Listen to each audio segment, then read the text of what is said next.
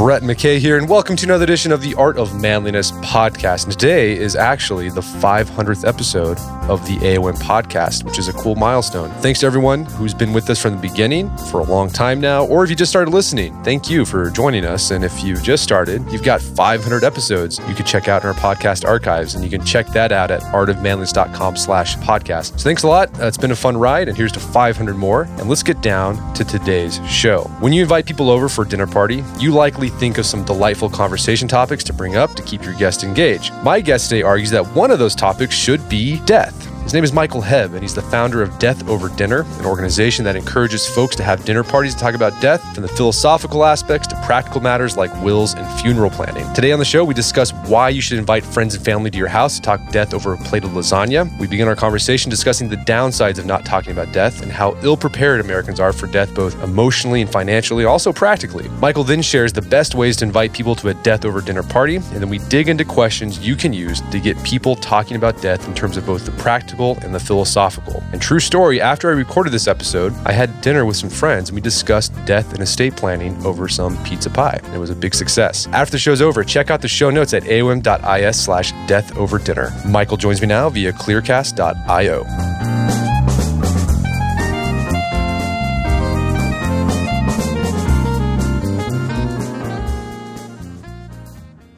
All right, Michael Hebb, welcome to the show. Thanks for having me. So you wrote a book and you're the founder of a thing called Let's Talk About Death Over Dinner. So how did you come up with this idea to host dinner parties where the topic of conversation is death? it's, it's, kind of a long story. So I'm, I'm glad we've got a little bit of time. It started actually with my interest in architecture, which may seem like a bit of a departure to how we get to conversation about death over the dinner table. But I went to architecture school, was just about to graduate, and then ended up starting an architecture firm, as you sometimes do, right? Instead of going the standard process of finishing your degree, putting all of your time in, getting your stamp, and becoming a, an official architect, I decided to drop out of school and with another designer start a project called the City Repair Project and an architecture firm called Communitexture. And long story short, what we started doing was look at the city. It was Portland, Oregon, where we were living. And we decided that we wanted to repair the city in the way that we saw fit, not necessarily the way that city management and the bureaucracy thought it should be done. And so we started doing things like building buildings without permits, but also creating large community interventions that in many ways broke the law.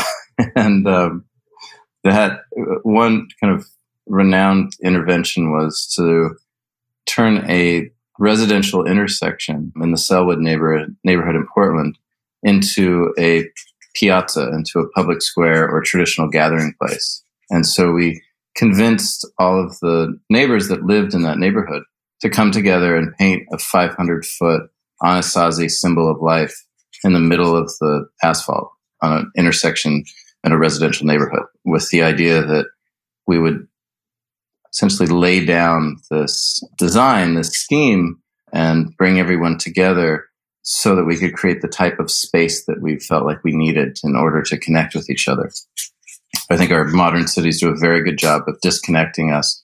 You know, our the people that we live around, the people that we work with, where we shop, where we eat, all of these things have been pretty well separated in modern life. And so we wanted to, you know, address that and start to create really powerful gathering spaces for people. The city got really pissed off, as you might be able to imagine.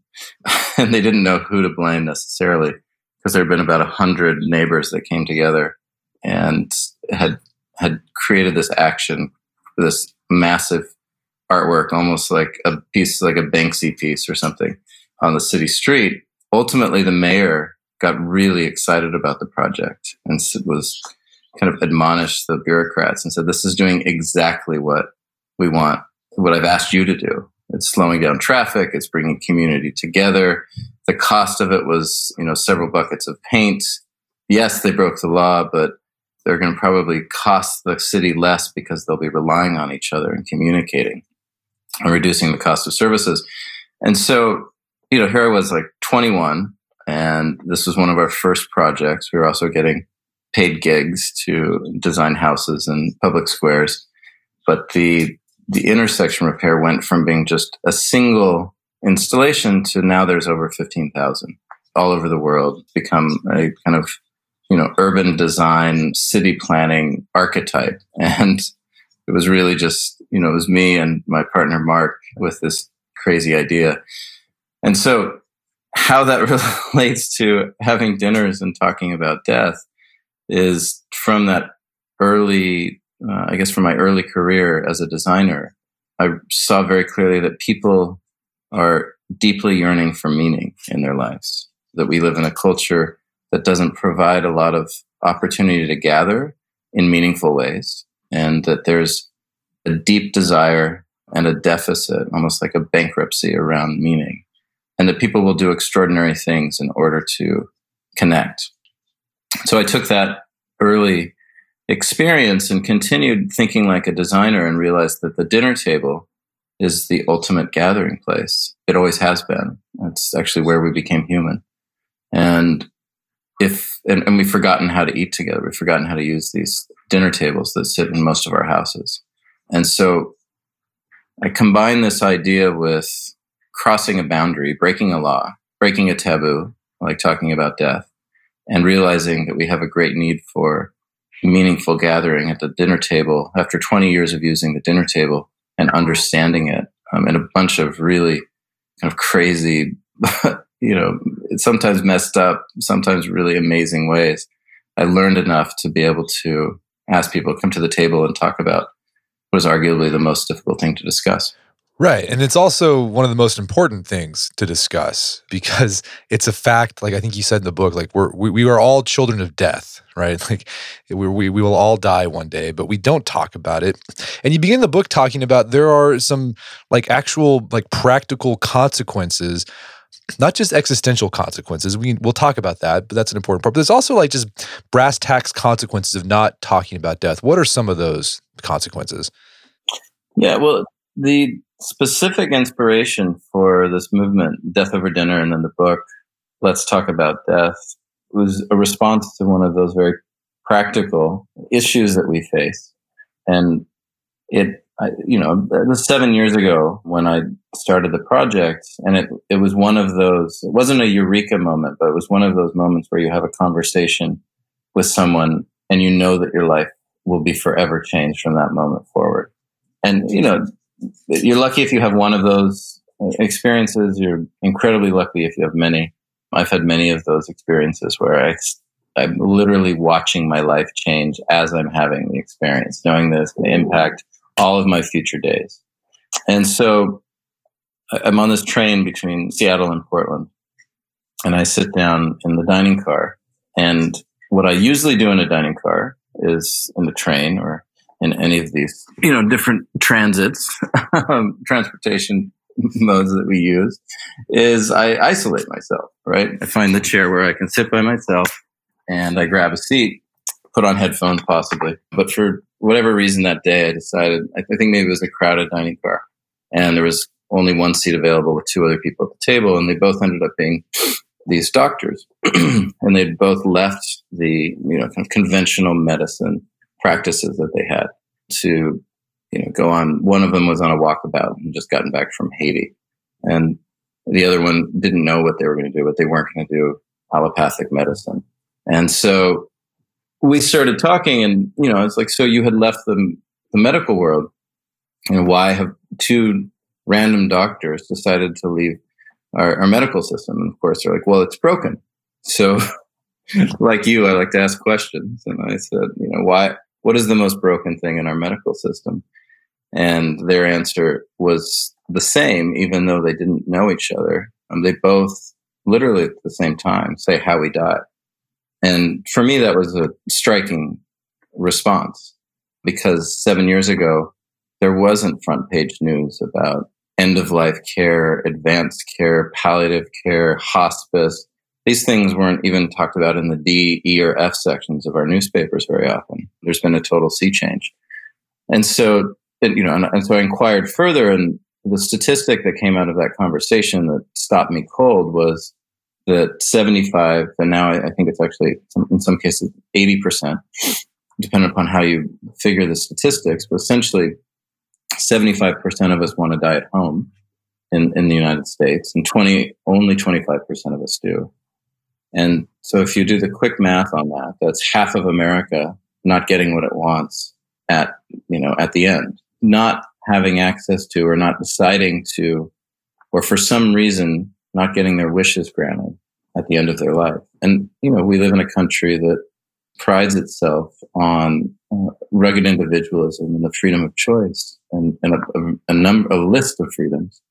And the fact that we're not getting what we want um, for the one thing that we all have in common for me was incredibly striking. And I immediately saw that, you know, a conversation as I delved a little bit deeper with these doctors to understand that because we're not talking about death, because we're not talking about our wishes, they're not becoming, they're not getting fulfilled. And, and that's, and at that point I asked them, I said, well, what if I get, what if I get the whole country to talk about death? You know, my brother likes to tell me, it's always an opera with me. So it's not for like, well, let's start small. it's like, uh, how do we take on this issue at a global scale? This was first national and then global. And so I said, I'm going to start this project. Let's have dinner and talk about death. And they're like, great, done. We're, we support you. And I haven't seen those two doctors since, but the, the reality was we hit a nerve, this project. And even though when we first started, people thought that we were insane, combining these two things. In the last five years since it launched, by conservative count, there's over a million people that have sat down and had this two to three hour experience. And we've done that for literally no funding other than a small Indiegogo. So, I mean, you said, okay, 75% of Americans want to die at home, but only 25% do.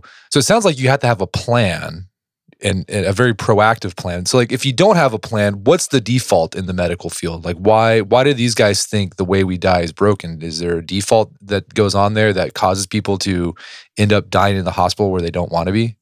Yeah, so it's it takes a great deal of strength and tenacity to stand up to a doctor or in an, in an ICU situation or even sometimes to get somebody into hospice care and there is a, a default, which is keep somebody alive at all costs. Treat every malady as it arises, even if it's not going to prolong life or prolong a quality of life. So that's where our medical system is set at default. And it's not, you know, some people say it's because there's incredible greed in the system, and certainly there's probably some of that.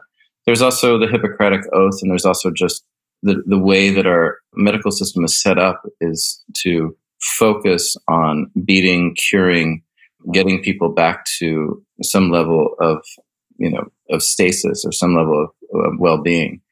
And so if you decide that you want to take a loved one, or if you are in that situation and you want to actually stop fighting or die not in a hospital room surrounded by an array of machines and strangers, it is difficult to stand up and say, This is what I want especially when people aren't willing to talk about the fact that the end is near. There's not a conversation of, about reckoning. Like it's coming. The, the likelihood of, of, of me getting out of here alive is low. How do I want my final days to be? How do I want my final moments to be? You have individuals, family members, doctors, nurses, administrators, all with a very low level of comfort and a low level of literacy around this conversation. And so the conversations don't happen hardly at all. And when they do happen, when people actually talk about, so as far as the practical quality of this conversation, it's a little bit of a perfect, perfect storm. As you said, there's existential, there's spiritual reasons, there's peace of mind reasons, there's a lot of different elements to why we'd want to have this conversation, why we'd want to face our mortality. But the very practical ones come down to the fact that you you want to let your family know what you want at the end, how you want to be treated, where you want to be, what you know, what is the feeling that you want in the room? Like, it, what kind of music do you want playing? Do you want to have yourself strapped to a bunch of machines? Do you want to fight at all costs? If you don't tell them that, they don't know how to advocate for you to make sure it happens. If you, and if you don't tell them what you want to have happen to your body or your things or your possessions, a couple different things happen. So, one, if we don't have wills, and obviously we never know when we're going to die. Um, I have plenty of friends that have lost loved ones and spouses in the middle of their life and they weren't prepared. And, and my friend Chanel Reynolds started this incredible project, Get Your Shit Together, because she lost her husband to a motorcycle accident. And she didn't know where the life insurance papers were, the bank account information was. And she it literally lost a whole year of her life just in logistics. So knowing what happens to our stuff having our family know that you're doing them a great service. The amount of litigation that happens around family law and trust law and um, when people die in wills, it's just, it's criminal and it's, it's not necessary. It's avoidable. The other thing that I think is arguably more important than avoiding the litigious nature of, of someone dying is that if we don't know what our loved ones want, or we haven't told our loved ones what we want, people don't know how to honor us. They don't know if we don't, they don't know exactly that we want to be cremated and what we want to have happen to our remains. If we have a specific idea about that, it's not going to happen, but it also doesn't allow that person who's grieving us to have a clear grieving process. Because when our wishes are spoken and honored, it's been proven in studies, the grieving process is actually shorter. So th- there's and, and we can do practical layers like if you make decisions early about your wishes and advance care and have a living will. And some people go and negotiate um, a funeral you know plot and uh, you know a coffin and all of these things. Eh, there's money to be saved there. And you know there's it's also the number one cause of bankruptcy end of life cost in the united states. So again we have this perfect storm of the practical and and the existential. Yeah, the uh, the statistic about the the number one cause of bankruptcy being end of death or end of life costs. Like I worked at the trustee's office, and that's we saw a lot of that. It was really sad, right? Because these people they did their their loved one didn't have a plan, so they just tried to extend life as long as they could. When they finally died, they didn't have a plan on what to do, so they end up spending a lot more probably than maybe the person wanted on a funeral because they don't know it was just yeah, it was really set, tough to see that. And we don't want to make all those decisions when we're grieving or we're in crisis, right? right. I mean, that's the, the the thing that we we really want to be able to be as present as possible for our loved ones when they're at the end or when they're in the ICU. And if we're having to think about these logistical details, one, we're going to make, you know, we don't make good decisions when we're flooded when we're in fight or flight, you know, that's our reptilian brain. It's not coming from our heart. And so the decisions, they're not very wise and they definitely don't always resonate with, with what we ultimately would want or the person that we're trying to make decisions for would want.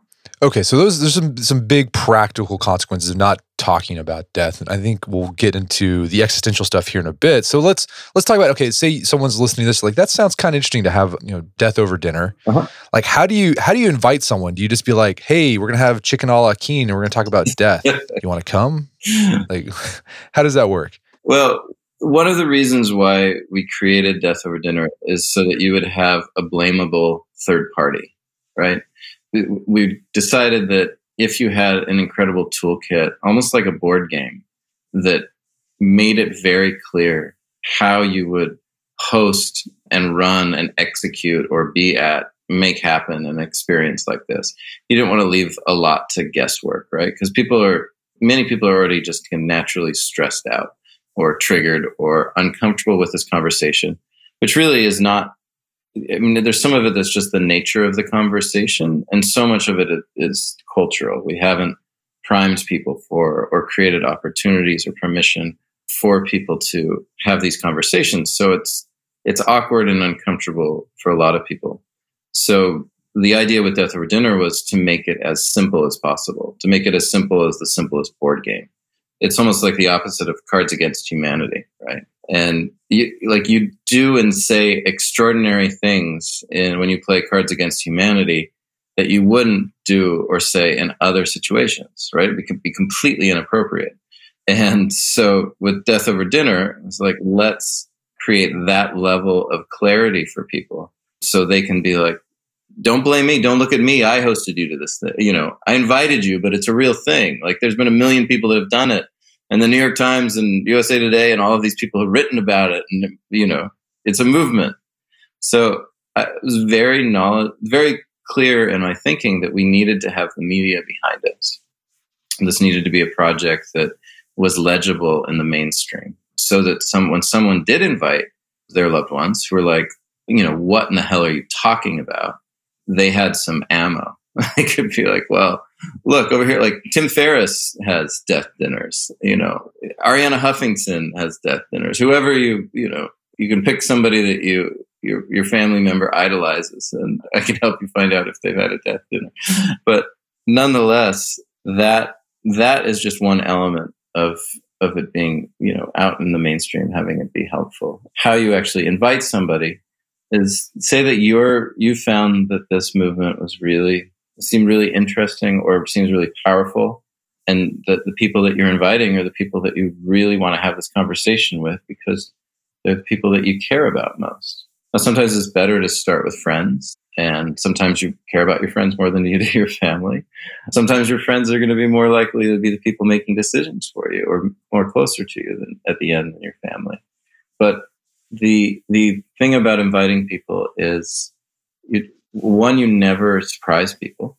It's never come over for you know chili or pizza and surprise we're going to have this death dinner it's okay. It's a national movement, but you know that doesn't work. So you give people the opportunity to select into an experience like this. A dinner is not necessarily the best place for all people to have this conversation. And so, I mean, the book that I wrote is much more about having the conversation anywhere and having access to the prompts and the conversational, the conversation starters and the questions that you can ask people and answer yourself anywhere, whether you're doing it via email, Skype, walking in the woods, drinking beers with a group of people, etc. So I would say invite people thoughtfully and without the you know without an expected outcome. Gotcha. And be upfront. Like you don't like you said, don't don't spring it on them like uh, you know, people do with MLMs. Like, hey, let's go have lunch. Do you want to join my MLM? Like, you know, hey, let's have dinner. We're gonna talk about death. when you're here. Don't do that. Yeah, don't do that. It's, it's a good way. You wouldn't you wouldn't want somebody to do that to you, right? You know exactly. Okay, so uh, you you invite the person and, and say they say yes, and some people are going to say no because there's like I'm not ready for that or just I'm not comfortable with that. That's okay. Like don't you don't have to make it weird. Nope. Um, you get the people there who want to be there. Food's on the table. Like how do you kick off the conversation about death while you're munching on roasted lamb or whatever? Right. Well, a note about food people are like, "What kind? What do I cook for a death dinner? Do I do themed?" And it's like, well, what what you cook should be something that doesn't stress you out. And this goes for any dinner party you're hosting or any kind of actual gathering you're hosting. If you're the host and you're stressed out, your guests are on some level also on alert. They're, you know, we're social creatures. We look to the people that are hosting an experience to understand what kind of experience it is and how the you know how we're meant to be in that experience. And so a lot of people will cook elaborate dinners and and they're not necessarily good at cooking elaborate dinners without being stressed out and don't do it. Order some takeout if if that's what it if that's what it takes if that's what your comfort level is. So we can really focus on the people that are there not on perfecting your chicken a la king as you mentioned so the you've got them there the beauty of the website and the toolkit you get from the website. So the website leads you through a couple of questions. It's kind of like choose your own adventure. It's the only thing to do on the website is answer a couple questions and then get a toolkit, a script for your evening. And the questions ask you, you know, who's coming? And that's just kind of an engagement question, doesn't affect any of the content. And then the second question is pretty key. It's what's your intention for having the dinner? So perhaps, you know, you have found out, or there's somebody in your life has found out that they have a terminal diagnosis. Anybody who's struggling with a serious terminal diagnosis, death is in some way in the room. They're thinking about it. They might not be talking to you about it, but it's it's a presence, right? And some people, when they are struggling with a terminal diagnosis, really want an opportunity to chat with their community, to talk to their community openly. So that would be kind of an extreme situation where somebody wanted to have one of these dinners. Maybe you're a young family that just wants to get this planning done. Maybe your parents are getting a little bit older and you want to have the conversation with them or you're you're you know you're getting older and you want to have the conversation with your kids your grown you know adult kids or you think it's a philosophically interesting conversation you want to delve into it with your friends. So when you select those are all the intentions are listed out. And when you select them what it does is then create a customized script. And it starts with um, a very simple ritual i guess you could call it where you acknowledge somebody who's no longer with us, um, somebody who's died in your life. And this can be somebody you knew well, or some, if, if you're younger and you haven't had many losses, it might be somebody that you idolized or looked up to, or an animal. You know, it could be, you know, death has many different shades. So you acknowledge that person, say something you, the impact they had on your life.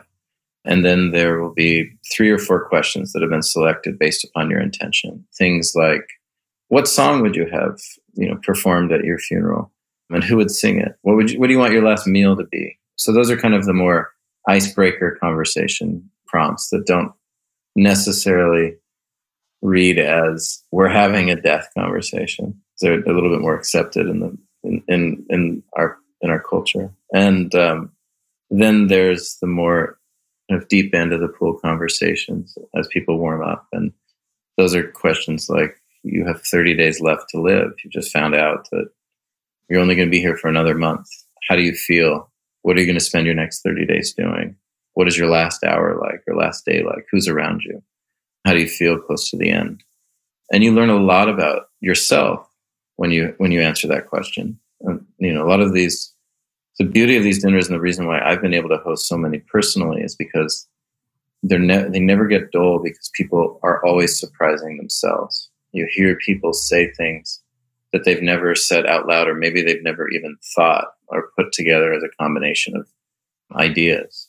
And so people learn what it is they value most. And you watch watching somebody surprise and educate themselves about themselves is pretty extraordinary to watch. It's maybe one of the most beautiful things.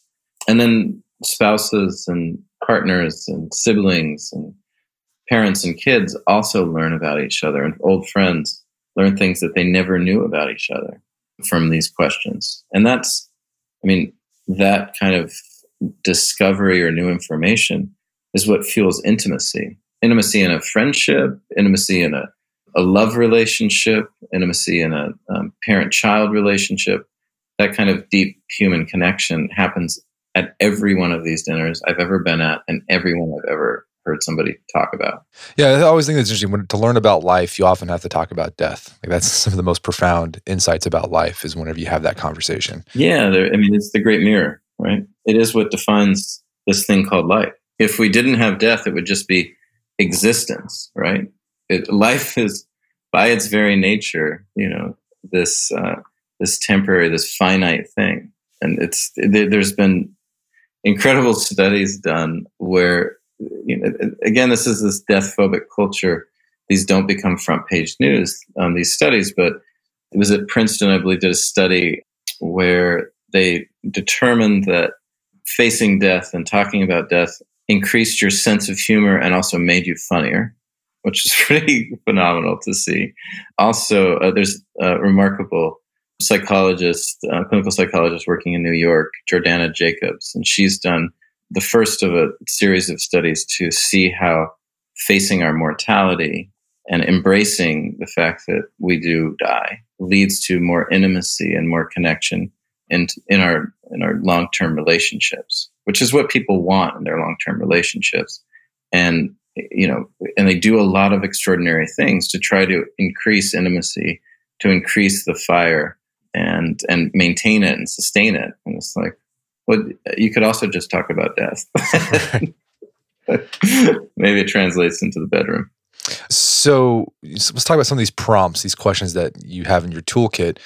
Like the one of them is like, why don't we talk about death? When you've brought that question up at your dinners, like what are some of the answers you've gotten over the years? Yeah, I mean, it's a it's a great question, and, and it's funny. It's one of the questions that is a little bit more of a philosophical nature, and I I'm very careful when I when when we ask questions that don't result in I statements.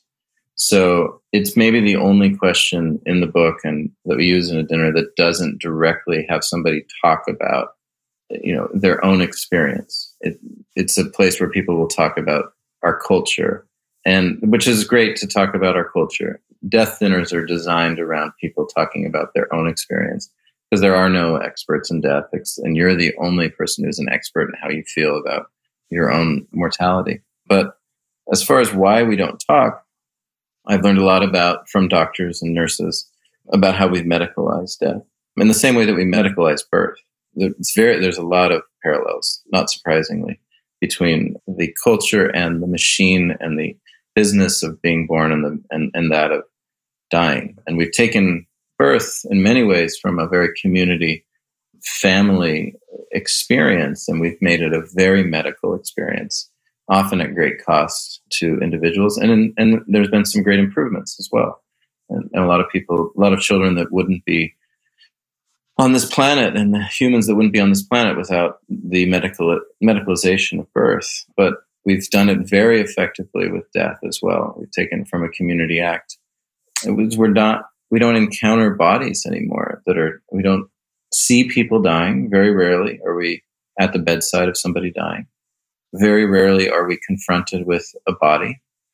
And so, you know, it's, it's left our daily experience and, and it's, it's entered into this more professional realm. And so instead of there being some dark conspir- conspiracy out there for why we don't have this conversation, I think it's a little bit more like the need to get back to growing our own food and cooking our own food and realizing that there's incredible value and, and the pendulum swing too far in the in the direction of modernization and technology and away from human experience. So that's true in food, that's true in birth, and that's true in death. Uh, another one of the prompts that I liked a lot was what is the most significant end of life experience of which you've been a part? Are there any answers to that question that really stood out to you over the years? Um, I'm sure yeah. there's too many of them, but I mean, like, what, I mean, like, do they all have something in common, right? You know, but they do actually. Yeah, because there's those that talk about a, a horrific loss um, or a devastating loss, and then there's people when you bring up this question or questions about you know death in general. And you see this uh, this almost light come into their face into their eyes into their being. And i don't mean to get you know religious with it because it's not what i'm saying. There's but there's this this kind of glow that comes over people when they start telling stories about how they got very present to the passing of a loved one. Instead of resisting it instead of suffering through it or fighting it, but turn towards the what was the opportunity of the moment. How to really be with this person that I love as they die. You know, like I got into bed, you know, into the even the hospital bed or the hospice bed to be next to my mom when she gave her la- when she had her last breath, or the whole family was around her. And it's not that there was some incredible wisdom imparted at the last moment by my grandmother, but the fact that we were all there and, and with her and present for her when she had her last breath, when she gave her last breath.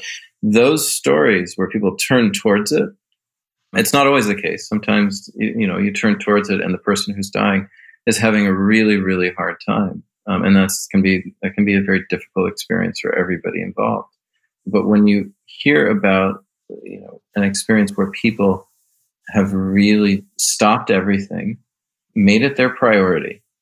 Because the thing is, it's a terrible thing to regret, and that's and I regret not being there when my father died and not spending time with him during his last years and days.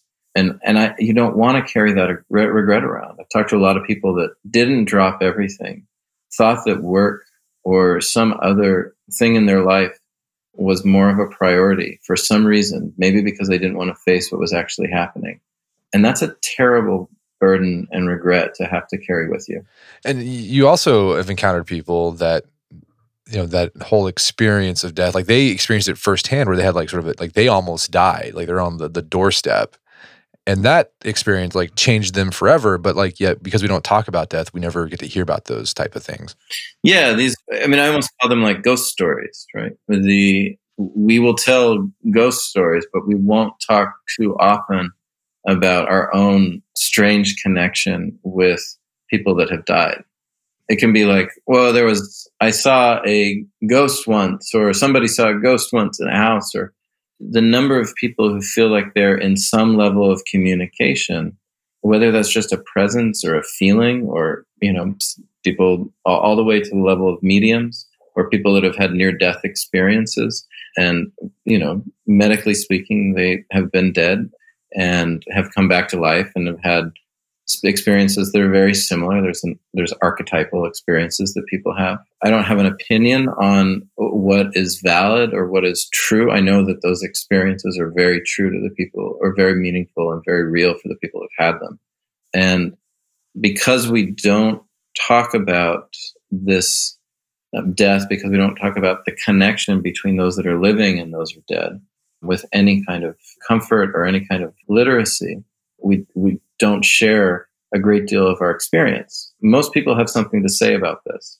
You know, I've felt my father's presence not in an embodied form, but just as a, a kind of presence in my life that's hard for me to describe, mostly because we don't talk about these things. I don't have words for it since he died. And, and it's a real part of my experience. And I, I, I bet that most of the people listening have some kind of encounter or relationship or have at least have somebody in their life that wants to talk to them about this kind of connection with the people who aren't here.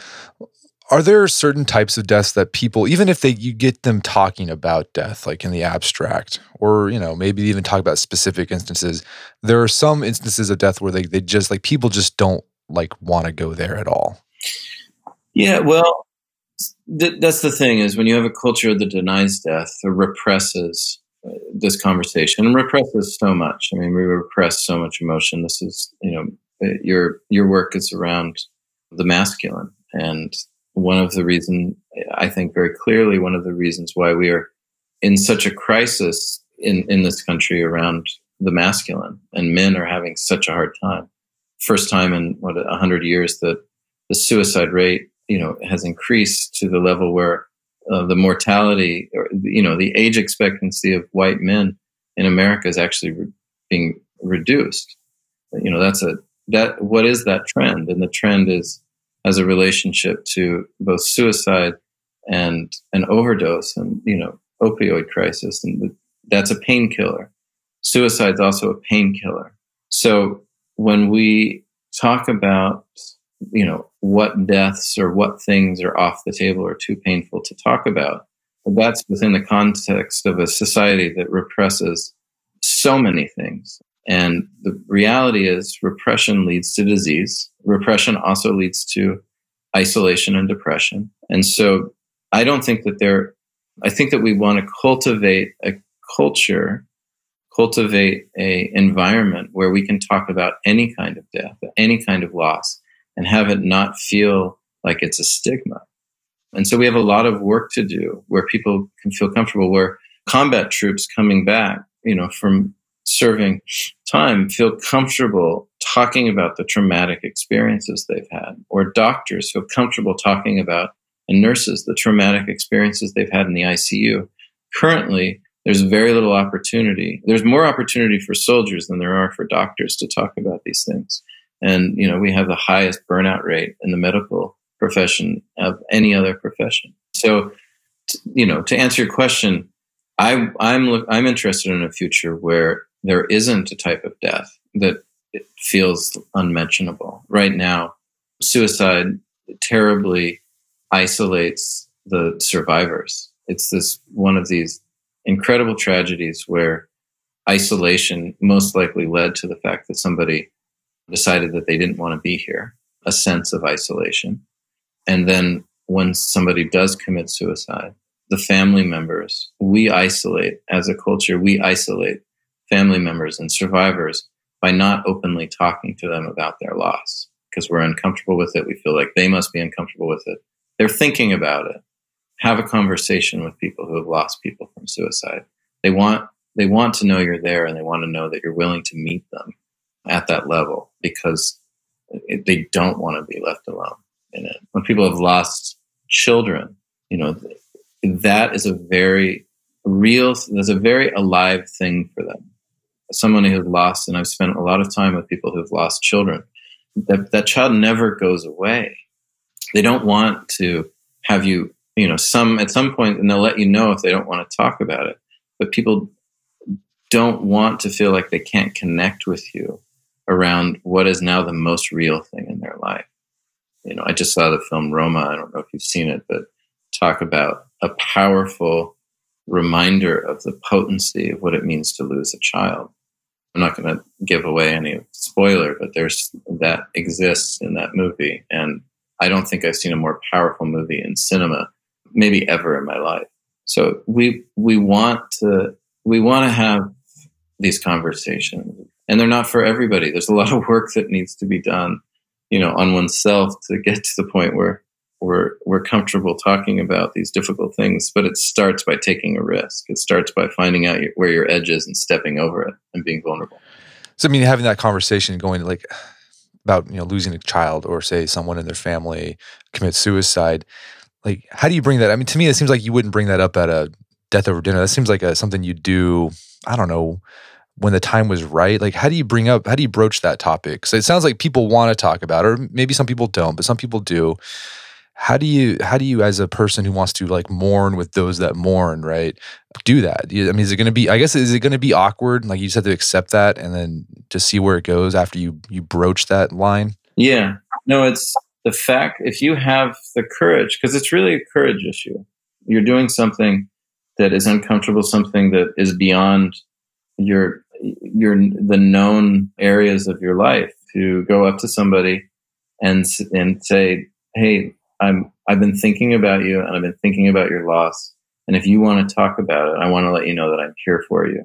I may not be the best person for it. I feel a little bit uncomfortable right now, but I don't want you to feel alone." Right? Now you can say that you can say that when you're getting coffee, when you're on a break, when you run into them in the hallway, you can say that via email. You can say that via voice memo. You can say that via Facebook Messenger. There's any number of ways that you can say that thing. And that is never going to be, I would say almost never going to be met with like, go away and how dare you. Right. And so it, if we're looking for the right moment to say something as simple and human as what I just said, it's now. It's, it's, and then it's now, and then it's now, and it's now if you have somebody in your life who's had one of these devastating losses, there is nothing but good that is going to come from saying, Hey, I- have been thinking about you and I want you to know you can talk to me about this.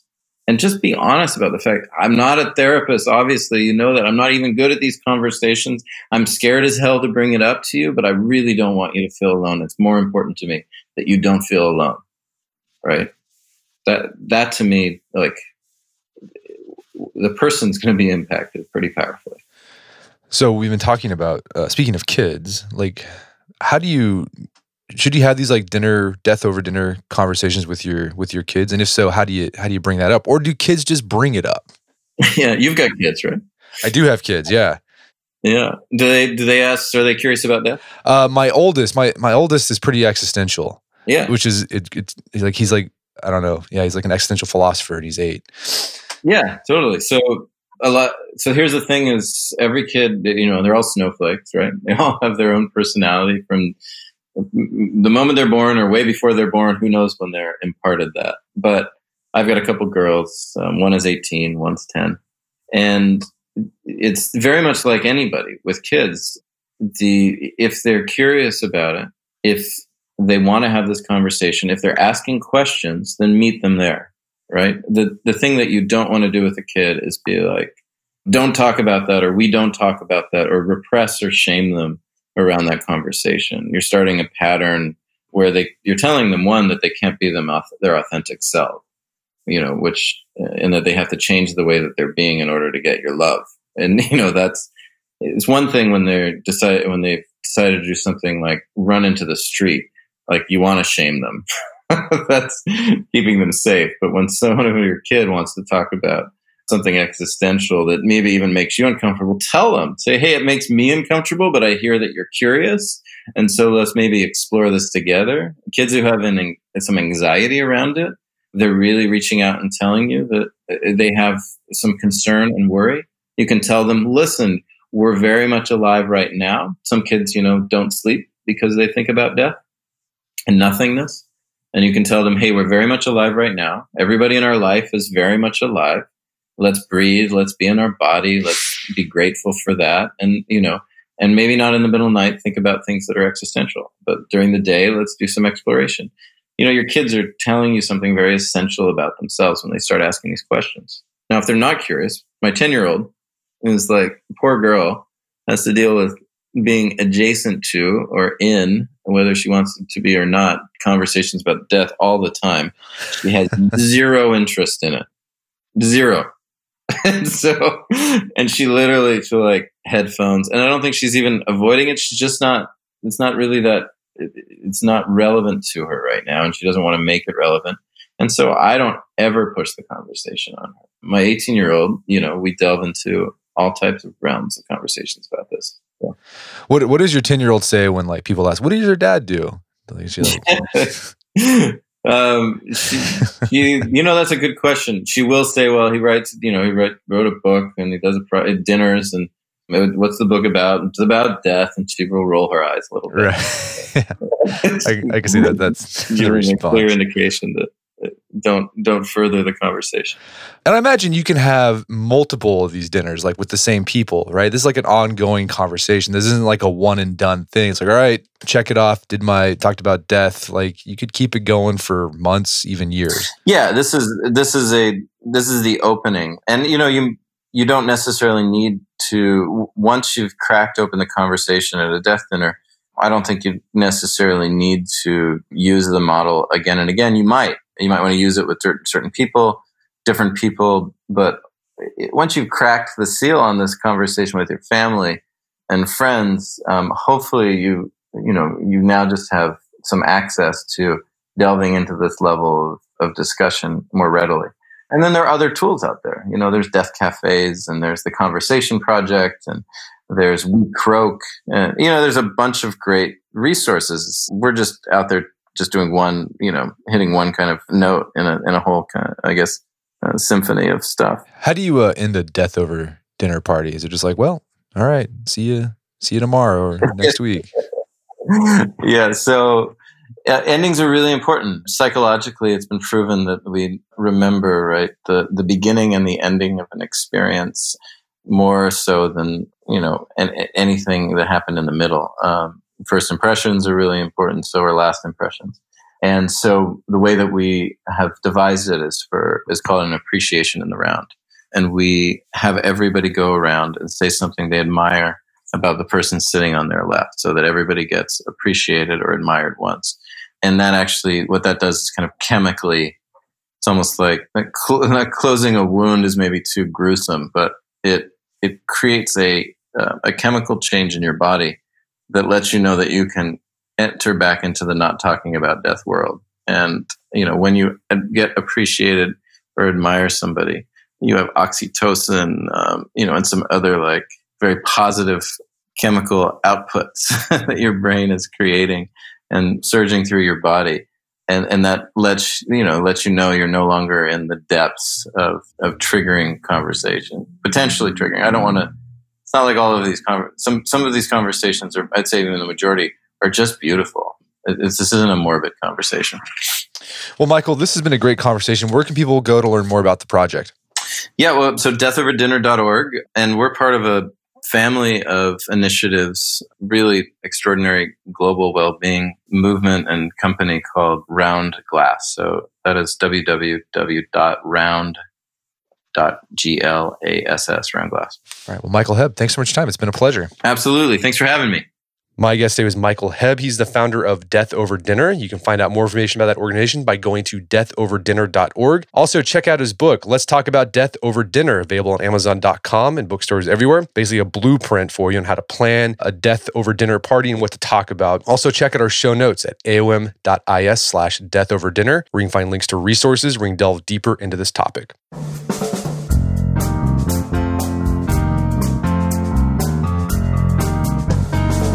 Well, that wraps up another edition of the AOM podcast. Check out our podcast archives at artofmanliness.com slash podcast. We can see all 500 there. We also got thousands of articles we've written over the years on personal finance, fitness, style, you name it, we've got it. And if you haven't done so already, I'd appreciate if you take one minute to give us a review on iTunes or Stitcher. It helps out a lot. And if you've done that already, thank you. Please consider sharing the show with a friend or family member who you think we get something out of it. As always, thank you for the continued support. Until next time, this is Brett McKay reminding you not only listen to the AOM podcast, but put what you've heard into action.